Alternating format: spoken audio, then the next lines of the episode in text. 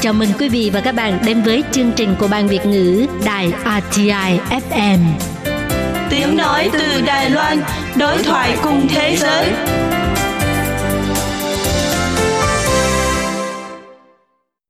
Lúc Mạnh và Thu Trang chào mừng các bạn đang đến với tập 44 của chuyên mục Pháp luật đời sống được phát sóng vào mỗi thứ hai hàng tuần trên kênh FM Online của Ban Việt ngữ Đài RTI.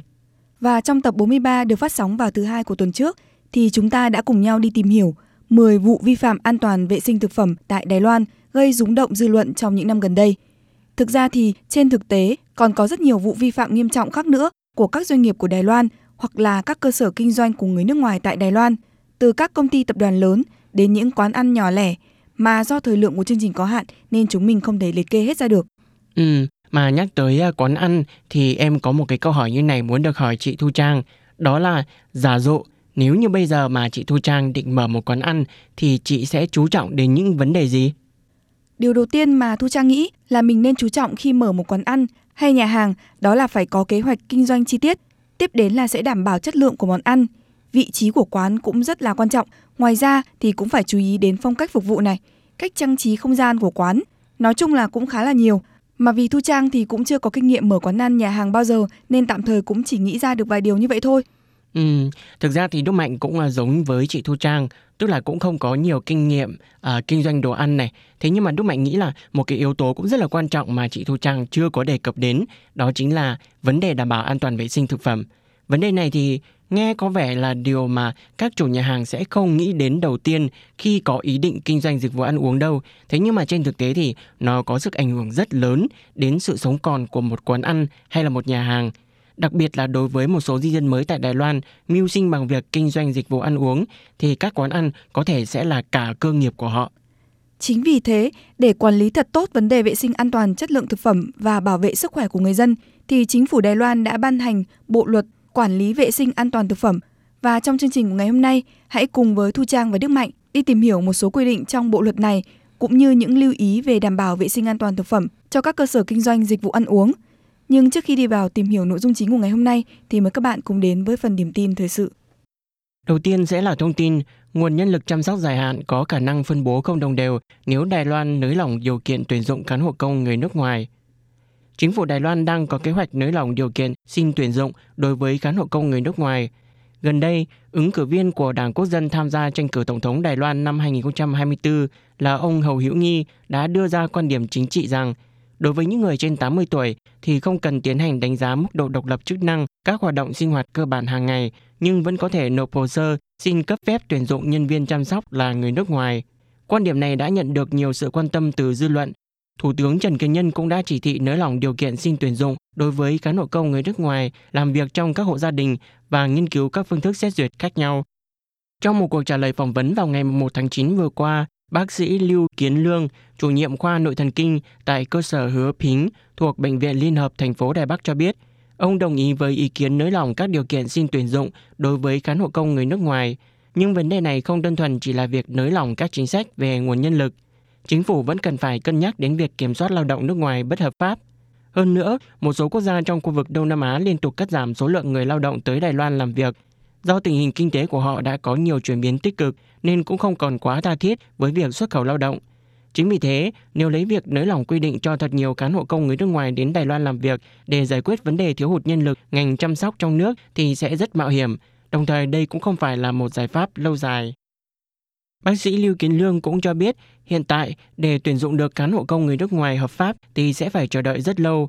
Cán bộ công cũng sẽ lựa chọn những người lớn tuổi hoặc bệnh nhân dễ chăm sóc, công việc thoải mái, nếu trong tương lai có nới lỏng điều kiện tuyển dụng thì e rằng sẽ nảy sinh hiệu ứng lấn át. Những người lớn tuổi hoặc bệnh nhân mất chức năng nghiêm trọng và cần được chăm sóc sẽ càng khó tìm được người chăm sóc hơn. Bà Trần Quân Tĩnh, Tổng thư ký Hiệp hội Bệnh sa sút trí tuệ Đài Loan cho biết, theo quy định hiện hành, có hai hình thức xét duyệt để tuyển dụng cán bộ công người nước ngoài đối với bệnh nhân sa sút trí tuệ. Một là dựa vào bảng đánh giá mức độ độc lập chức năng các hoạt động sinh hoạt cơ bản hàng ngày, hai là thông qua chuẩn đoán của bác sĩ để xét duyệt. Bà Trần Quân Tĩnh cũng bày tỏ sự ủng hộ đối với việc nới lỏng các quy định tuyển dụng và những quy trình hành chính để thuận tiện hơn cho người dân, đồng thời cũng kêu gọi Bộ Y tế và Phúc Lợi chú trọng hơn nữa đến nhu cầu của những gia đình muốn tuyển dụng cán bộ công người nước ngoài để có thể đưa ra một kế hoạch toàn diện hơn cho sự đa dạng nguồn nhân lực lĩnh vực dịch vụ chăm sóc dài hạn. Tiếp theo sẽ là thông tin cổ vật Lan Thiên Sơn Quản tiếp tục được lưu giữ tại Cố Cung trong 5 năm. Học giả văn hóa Lâm Cốc Phương, cựu Bộ trưởng Bộ Văn hóa Hồng Mạnh Khải và những người khác đã từng tham gia phát động chiến dịch giải cứu di tích văn hóa, bảo vật quốc gia Lan Thiên Sơn Quản thông qua nền tảng online tham gia đóng góp ý kiến cho chính sách công. Bảo tàng Quốc gia Cố Cung đã có thông báo mới nhất về việc đã đạt được sự đồng thuận với người thân của nhà sưu tập đồ cổ Lâm Bá Thọ sẽ tiếp tục lưu giữ và bảo tồn các cổ vật tại Cố Cung trong 5 năm. Bảo tàng Cố Cung cho biết rất nhiều cổ vật của gia tộc nhà họ Lâm khu Bản Kiều đã được gửi tại Cố Cung với hơn 300 bức thư pháp, tranh vẽ và đồ dùng. Từ Lan được lấy từ bản thư pháp Lan Đình Tự của nhà thư pháp đời đường, chữ Toại Lương. Từ Thiên trong tiểu thảo Thiên Tự Văn của nhà thư pháp Hoài Tố.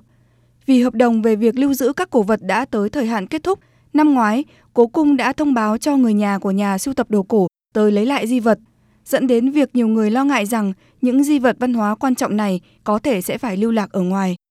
Ngày 1 tháng 9 vừa qua, Bảo tàng Cố Cung đã ra thông cáo báo chí về việc vào ngày 12 tháng 6 năm 1969, Bảo tàng Quốc gia Cố Cung đã xem xét và phê duyệt phương pháp tổ chức Ủy ban Bảo tồn Đồ cổ Lan Thiên Sơn Quản và biên bản bàn giao và ký gửi giữa Lan Thiên Sơn Quản và Bảo tàng Cố Cung là các biên bản quy định dựa trên các vấn đề liên quan tới việc ký gửi di vật của Lan Thiên Sơn Quản. Căn cứ theo điều 9 của biên bản ký gửi, ông Lâm Bá Thọ đã nộp 1 triệu đài tệ trong 2 năm, bắt đầu từ ngày 1 tháng 7 năm 1969, là khoản tiền dành cho việc duy trì các đồ vật ký gửi, sơn sửa và xuất bản. Trước mắt số dư gộp lãi là khoảng 1,18 triệu đài tệ. Tiếp theo sẽ là thông tin đến từ Việt Nam. Theo bài đăng trên báo Nhân dân điện tử cho biết, nằm trong chuỗi hoạt động chào mừng Tết độc lập, những ngày này tại xã Ngọc Chiến, huyện Mường La, tỉnh Sơn La đã diễn ra cuộc thi Hoàng Tử Châu, một cuộc thi lần đầu tiên được tổ chức tại vùng Tây Bắc. Cuộc thi đã thu hút hơn 70 chú trâu tham gia, được tuyển chọn từ trên 3.000 chú trâu đực được nuôi tại các bản trên địa bàn xã Ngọc Chiến. Tiêu chí để lựa chọn ra Hoàng Tử Châu là trâu khỏe mạnh, dáng cao to, sừng đẹp cân đối, có cân nặng từ một tấn trở lên. Cuộc thi năm nay sẽ lựa chọn 3 con trâu đảm bảo các tiêu chí trên để trao giải nhất, nhì và ba. Trước khi diễn ra cuộc thi, ban tổ chức đã tái hiện lại lễ cúng vía trâu. Đây là một trong những nghi lễ đặc trưng về nông nghiệp của đồng bào dân tộc Thái ở Sơn La. Theo quan niệm của người dân nơi đây, con trâu là đầu cơ nghiệp.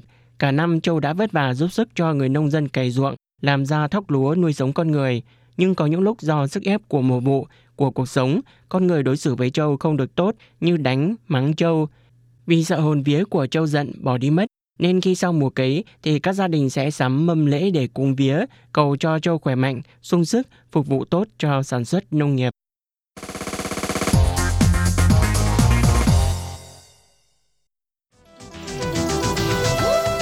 Pháp luật, đời sống Pháp luật, đời sống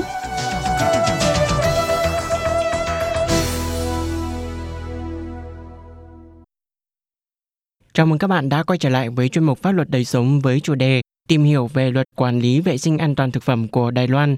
Các bạn thân mến, Đài Loan là một hòn đảo có lịch sử và văn hóa phong phú, chịu ảnh hưởng bởi nhiều dân tộc và nhiều quốc gia khác nhau.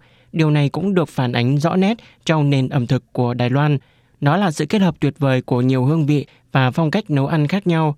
Có rất là nhiều người nước ngoài đã đến Đài Loan để mở các cửa hàng, các quán ăn, khiến cho cái nền ẩm thực của Đài Loan ngày càng trở nên phong phú và đa dạng và để đảm bảo sức khỏe và sự an toàn cho người dân khi thưởng thức các món ăn đến từ nhiều quốc gia khác nhau, bắt đầu từ ngày 9 tháng 8 năm 2023, Sở Quản lý Thực phẩm và Dược phẩm thuộc Bộ Y tế và Phúc lợi Đài Loan đã phối hợp cùng với Cục Y tế của các huyện thị để khởi động chuyên án thanh tra các nhà hàng ẩm thực nước ngoài năm 2023. Trọng tâm của cuộc thanh tra này bao gồm việc đăng ký kinh doanh thực phẩm của các doanh nghiệp, bảo hiểm trách nhiệm sản phẩm, nguyên tắc thực hành đảm bảo vệ sinh thực phẩm, tem nhãn các mặt hàng thực phẩm, quản lý thời hạn sử dụng các loại thực phẩm, vân vân. Việc lấy mẫu kiểm tra cũng được thực hiện. Nếu phát hiện hành vi vi phạm các quy định liên quan của Luật Quản lý vệ sinh an toàn thực phẩm thì sẽ bị xử lý theo quy định của pháp luật để đảm bảo sự an toàn cho người tiêu dùng.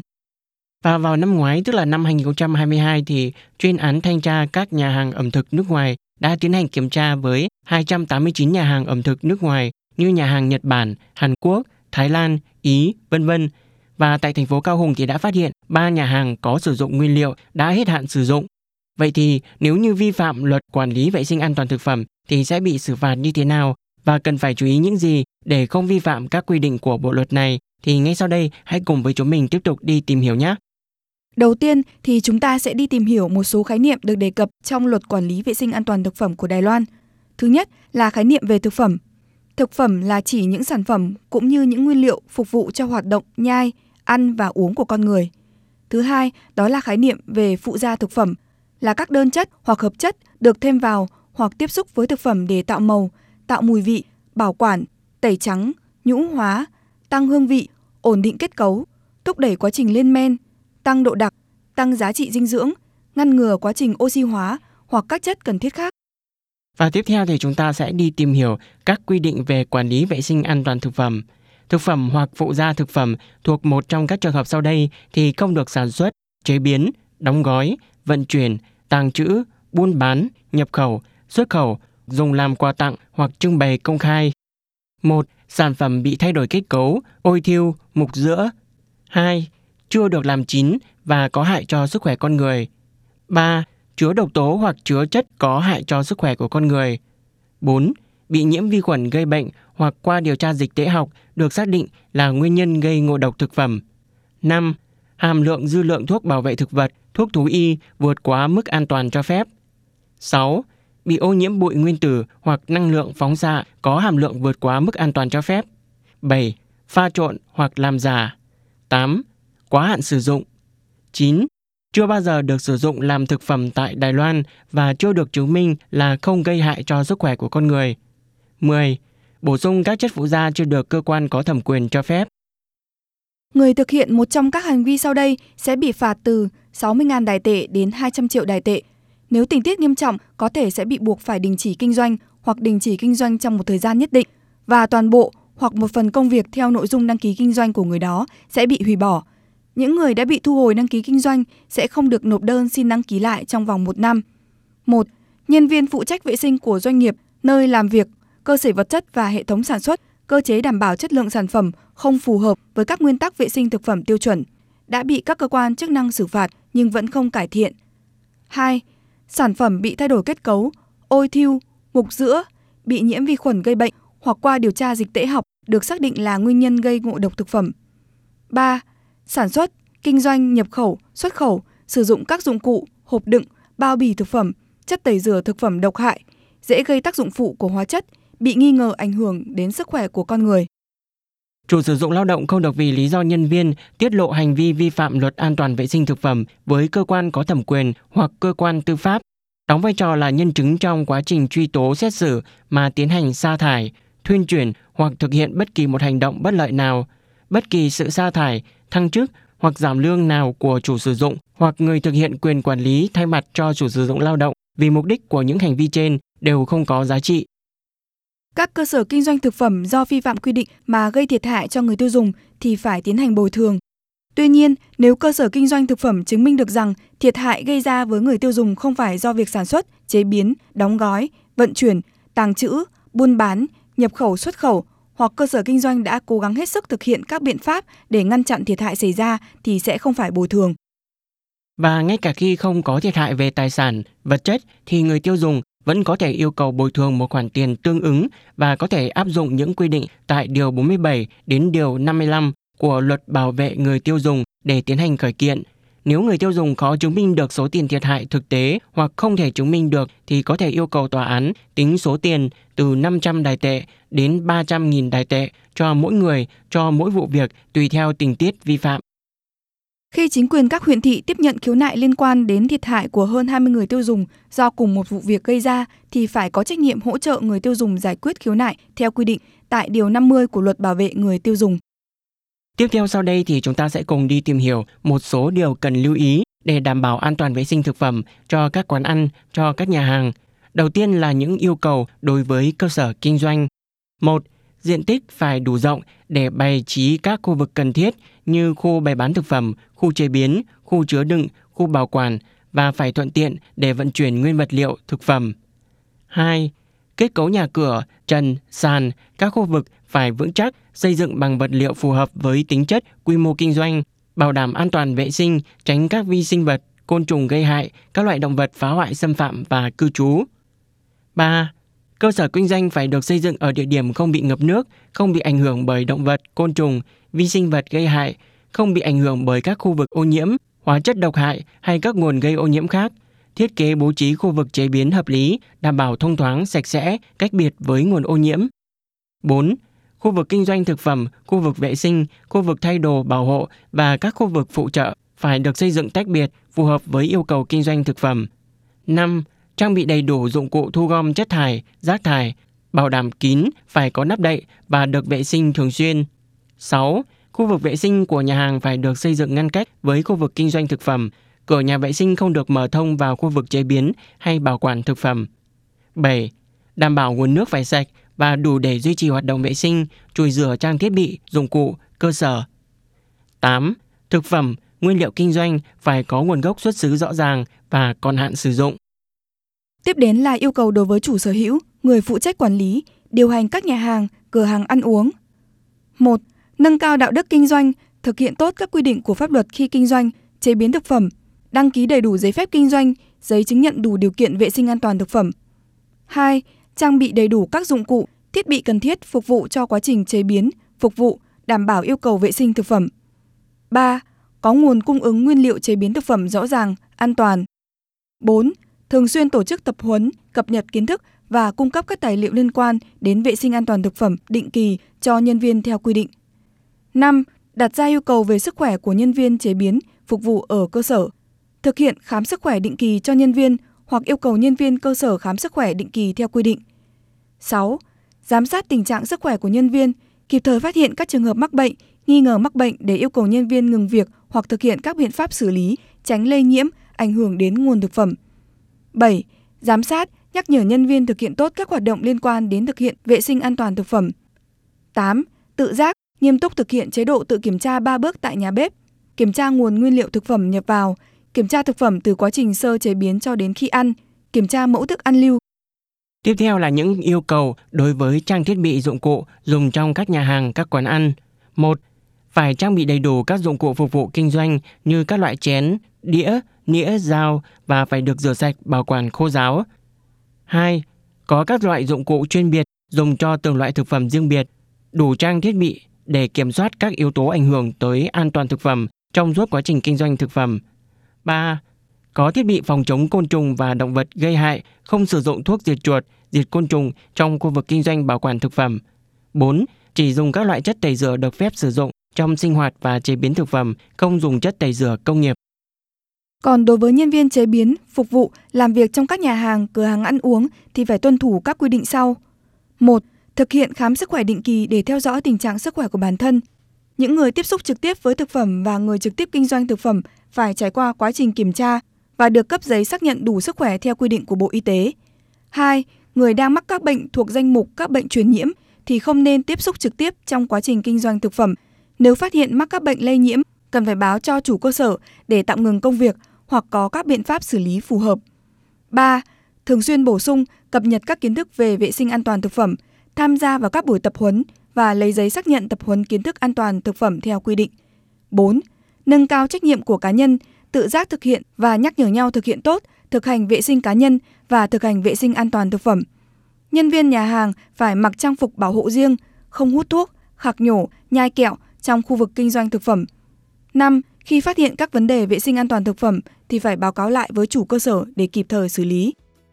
Các bạn thân mến, vậy là qua tập 44 của chuyên mục pháp luật đời sống tuần này thì Đức Mạnh và Thu Trang đã cùng với các bạn đi tìm hiểu sơ qua một số quy định trong luật quản lý vệ sinh an toàn thực phẩm của Đài Loan cũng như một số vấn đề cần lưu ý để đảm bảo an toàn vệ sinh thực phẩm cho các nhà hàng, cho các quán ăn. Hy vọng là những cái thông tin vừa rồi sẽ phần nào giúp ích cho các bạn hiểu hơn về vấn đề an toàn vệ sinh thực phẩm và nếu như bạn đang kinh doanh thực phẩm thì hãy lưu ý đến những nội dung trong chuyên mục ngày hôm nay nhé. Đến đây thì chuyên mục pháp luật đời sống của tuần này cũng xin được phép khép lại. Đừng quên đón nghe chuyên mục của chúng mình được phát sóng vào mỗi thứ hai hàng tuần trên kênh FM Online của Ban Việt ngữ Đài RTI để cùng tìm hiểu thêm những kiến thức pháp luật thú vị và bổ ích. Còn bây giờ thì Thu Trang và Đức Mạnh xin chào và hẹn gặp lại các bạn trong những chương trình sau. 拜拜。拜拜。